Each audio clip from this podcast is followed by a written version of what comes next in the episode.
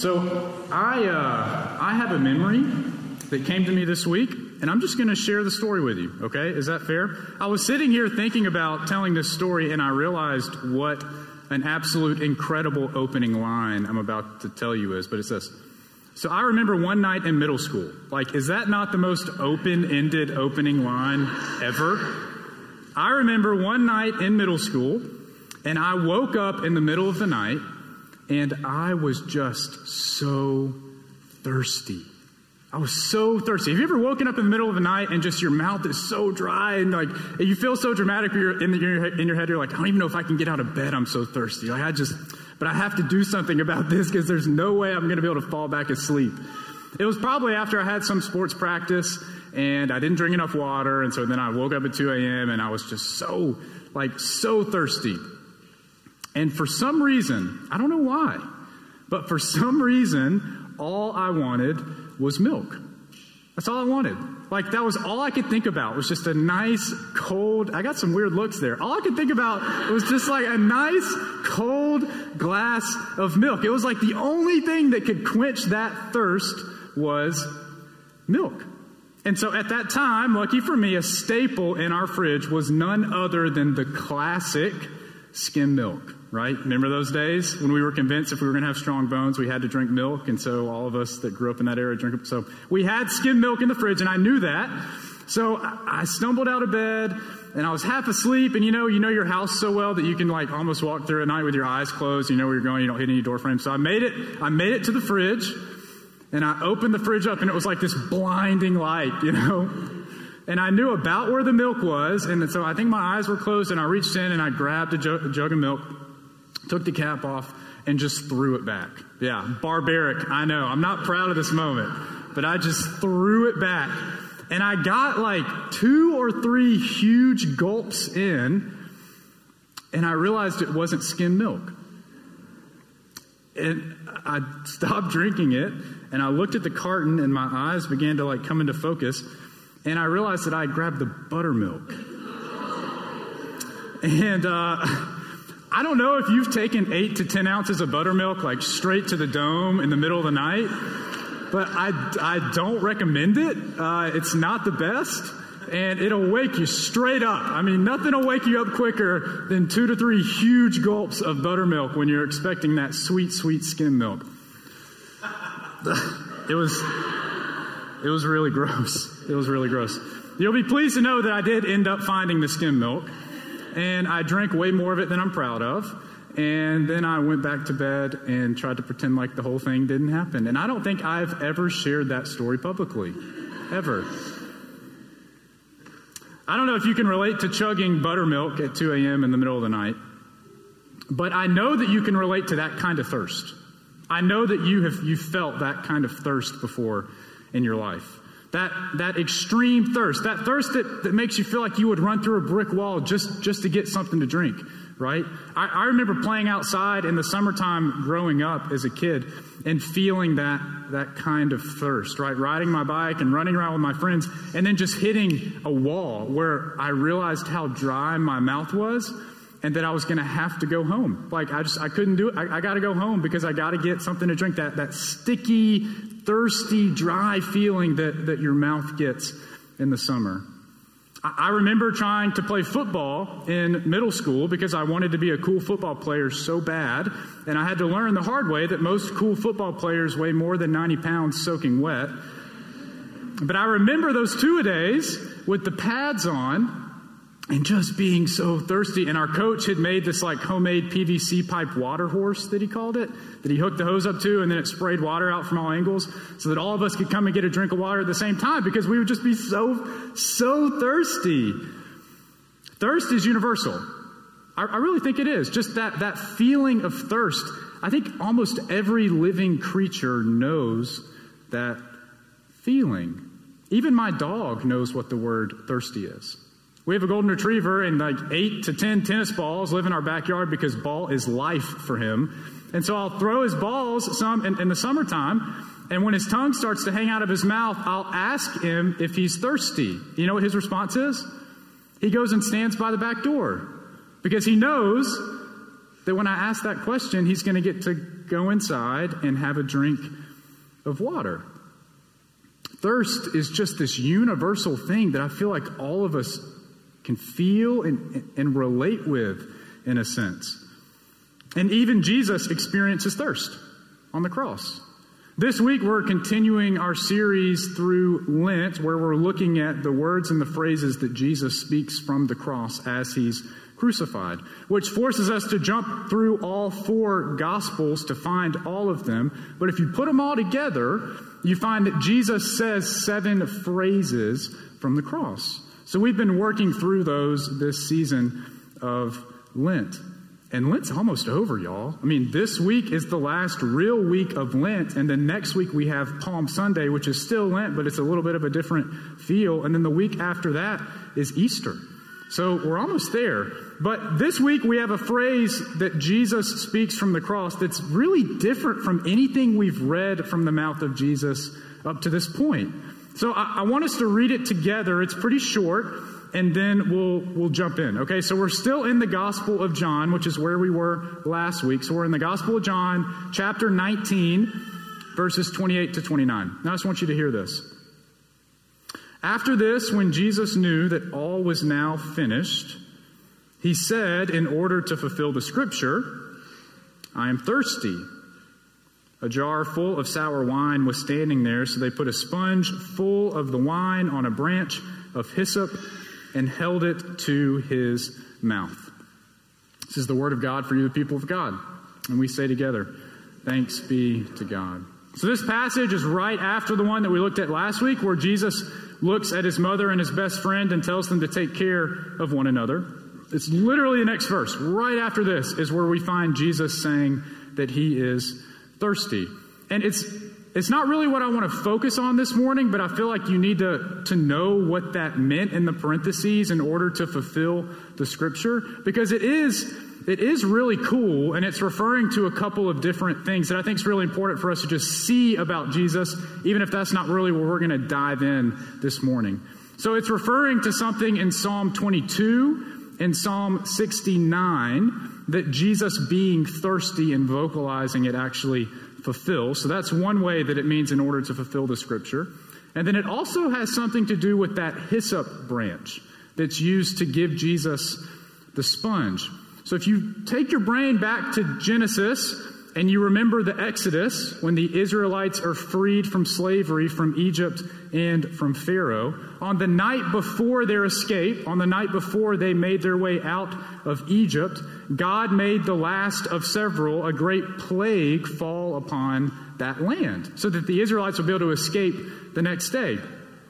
And in order for the plague to pass over, to skip the houses of the Israelite people, God told them to kill a lamb and to take some of the blood with a hyssop branch and spread it on their doorposts and on their doorframe. And that would be the sign for the plague to not affect those households.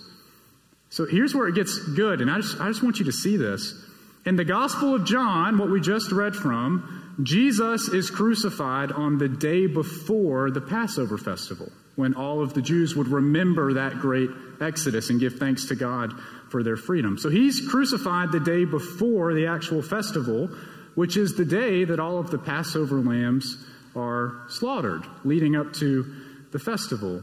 So, using a hyssop branch to take the sponge full of wine and raise it to the mouth of Jesus would have been an absolute billboard to any Jewish readers that this man, this Son of God, is the new Passover lamb.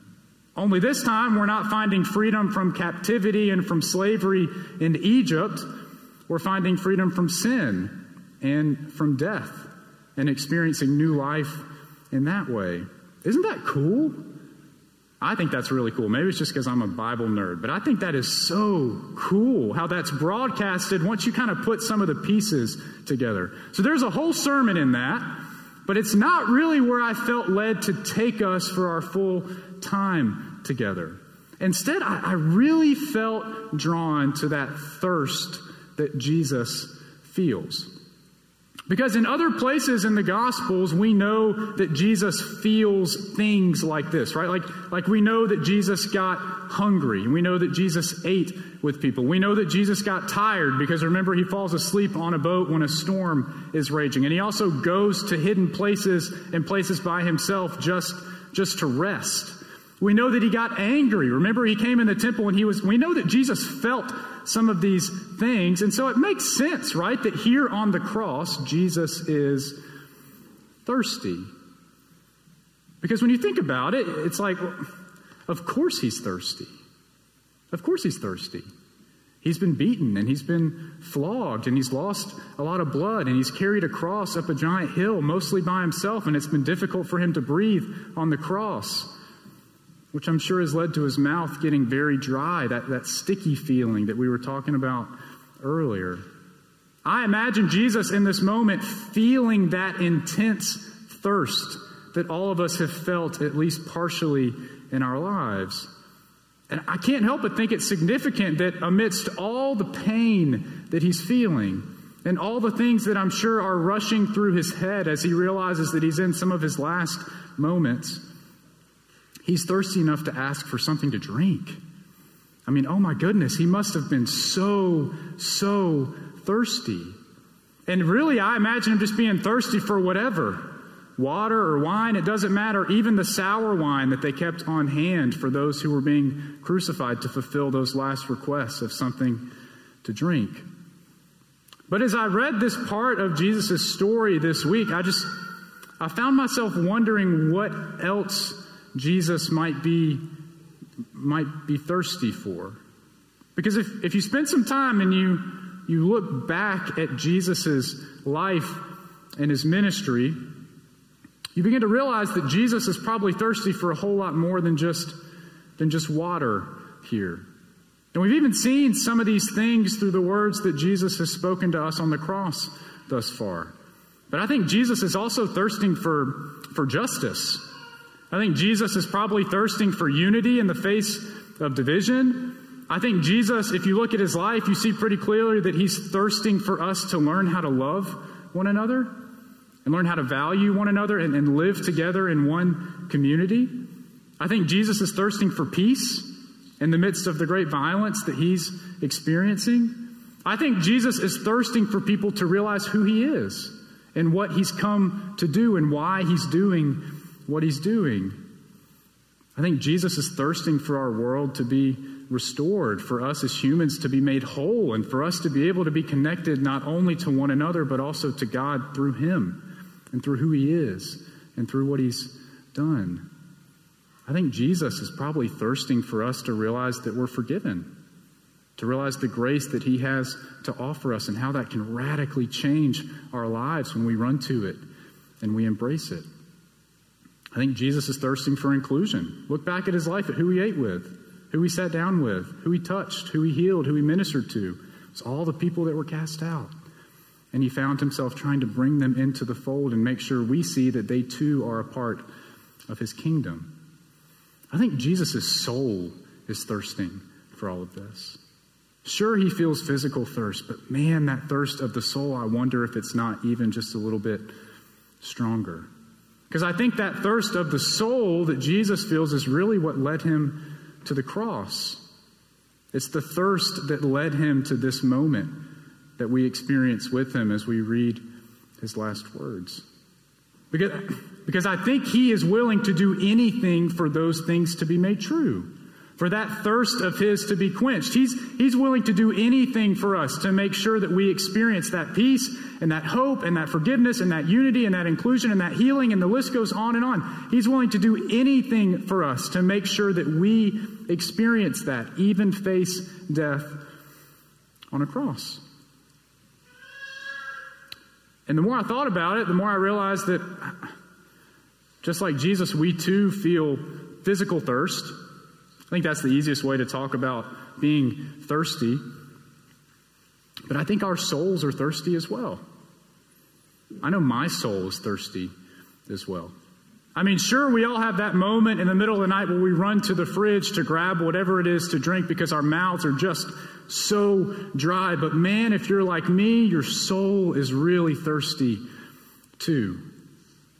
Because if you're like me, you're thirsty for rest, and you're thirsty for peace, and you're thirsty for fulfillment, and for purpose, and for comfort and for joy and for love, and you're thirsty to, to really be able to embrace that forgiveness that you hear us talk about so much here, but you're just not sure how to incorporate it into your life. You're thirsty to really, truly, and, and wholly experience that love of God that we know flows from God, but can be such a mystery to us sometimes. I don't think I have to convince you that we're a people of thirst. We are a people who experience physical thirst, but also find ourselves walking around in our lives with souls that are thirsty for so much more. And the more I thought about it, the more I realized that this season that we're in, this season of Lent, is really a season of thirst. It's a season where we fast. It's a season where we intentionally cut things out of our life so that we may experience a heightened sense of thirst. And it's a season where we hope that because of that heightened sense of thirst, we might realize anew what it is that can actually quench those thirsts. What it is we should actually be running to when we find ourselves thirsty for purpose and for love and for hope. Because we see ads every day, right? Things of our culture, advertisements that, that swarm us, promising what? Promising to quench those thirsts. Diet and exercise programs that promise happiness and fulfillment and, and, purpose, or junk food that promises to fill us up, or cars that promise comfort and joy. It's not that any of those things are bad or that they won't have a positive impact on your life in some way, but, but they're not what actually quenches those thirsts of the soul, are they? Because there's only one thing that can. There's only one thing that can really quench that thirst of the soul. And we find it if, if we just look a little bit further back in the Gospel of John. One of the thirsting people that, that Jesus encounters during his ministry is a woman at a well, a Samaritan woman at a well. In John chapter 4, we find Jesus sitting at a well, and this Samaritan woman comes up with her bucket, ready to draw some water out for her and her family. And they strike up a conversation, her and Jesus do. And, and she has no clue who she's actually speaking with. And Jesus, who is a Jew, asks her for a drink of water. And her response is, What are you, a Jew, doing asking me, a Samaritan, for a drink of water? Because at that time, those two were not supposed to interact because of the Jews' purity laws. But Jesus asked her for a drink of water anyway. And she says that. What, what, do you do? Why are you asking me, a Samaritan, for a drink of water, for you, a Jew? And Jesus says back, If you knew who I was, you would have asked me for a drink, and I would have given you living water. And Jesus goes on to say that everyone who drinks out of this well, this, this physical well that the woman has come to draw water from, that they will be thirsty again. That it's, it's really just a cycle that never ends. You, you can't truly drink enough of this water to ever quench your thirst. But he says, those who drink of the, of the living water, the water that I, Jesus, give to people, Jesus says, that they, they will never be thirsty again. And this woman's response is this Sir, give me some of this water. That's what she says. Sir, give me some of this water so that I may never be thirsty again. And I feel like what the woman says here is what we're all thinking, right? I know it's what I think when I read that story and when I think back to that encounter that Jesus has with the woman at the well. Jesus, where is this water? Where is this living water that you speak of? And what will you give me some of it? Because I'm, I'm ready to not be thirsty anymore. My guess is that you are too. Where is it that we can find this living water? Because, Jesus, we are tired of being thirsty.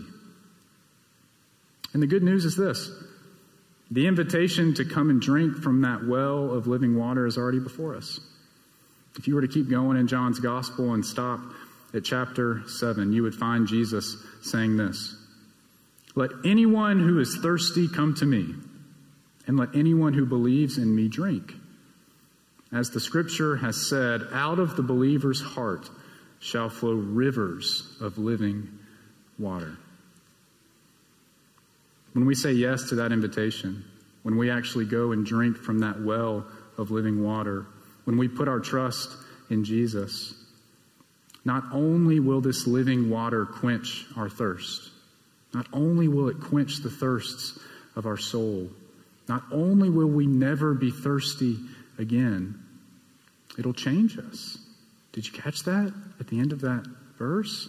It, it'll transform us so that others might find that living water through us.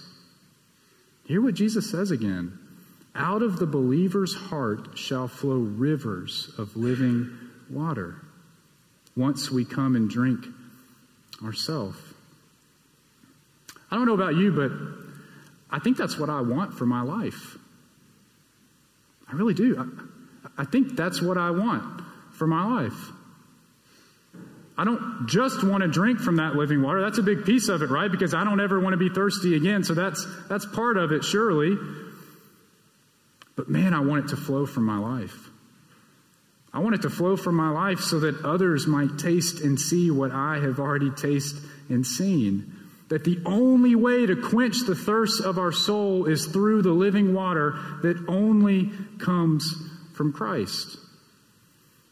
I think that's my hope for us this season of Lent as, as we really narrow the days down to Easter.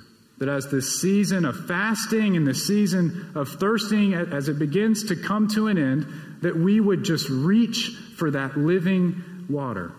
That we would hear Jesus' invitation, that we would know that no matter what it is that we are seeking, whatever it is we're thirsting for, whether it be rest or forgiveness or fulfillment or purpose, whatever it may be, that we would hear Jesus' invitation and we would reach out for that living water and just drink deeply.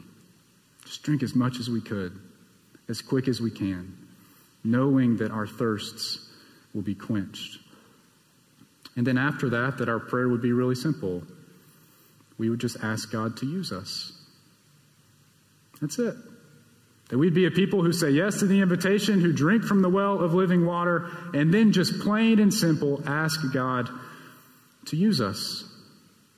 That we would ask God to use us as a people of the living water, knowing that we're not only called to come and take a drink, but also to go and live as changed people, as a people that point others to the hope and the renewal and the new life that we have found in Christ.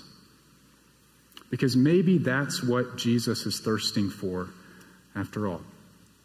In the name of the Father, and the Son, and the Holy Spirit. Amen. Hey, friends, I just wanted to take a moment and say thank you for tuning into our message this week in the gathering. We hope you found it meaningful and life giving. As always, you're invited to join us for worship on Sunday mornings at 10 a.m., either in person here in the chapel or online. If you want to know more about who we are at Bluff Park United Methodist Church, you're invited to check out our website. There you'll find out who we are, what we have going on, and how you can be a part of it. As always, friends, if there's anything that we can do for you, you're invited to reach out to us. We are here to help you and support you in any way that we can. We hope that you're having a great week, and we look forward to seeing you soon.